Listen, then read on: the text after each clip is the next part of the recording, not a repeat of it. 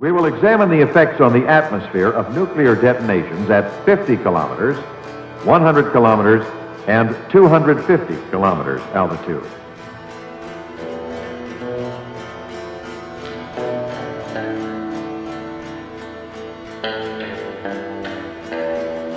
In another view, a high-velocity shock wave is seen to race outward from the radiation front, which is still at a temperature on the order of ten thousand degrees.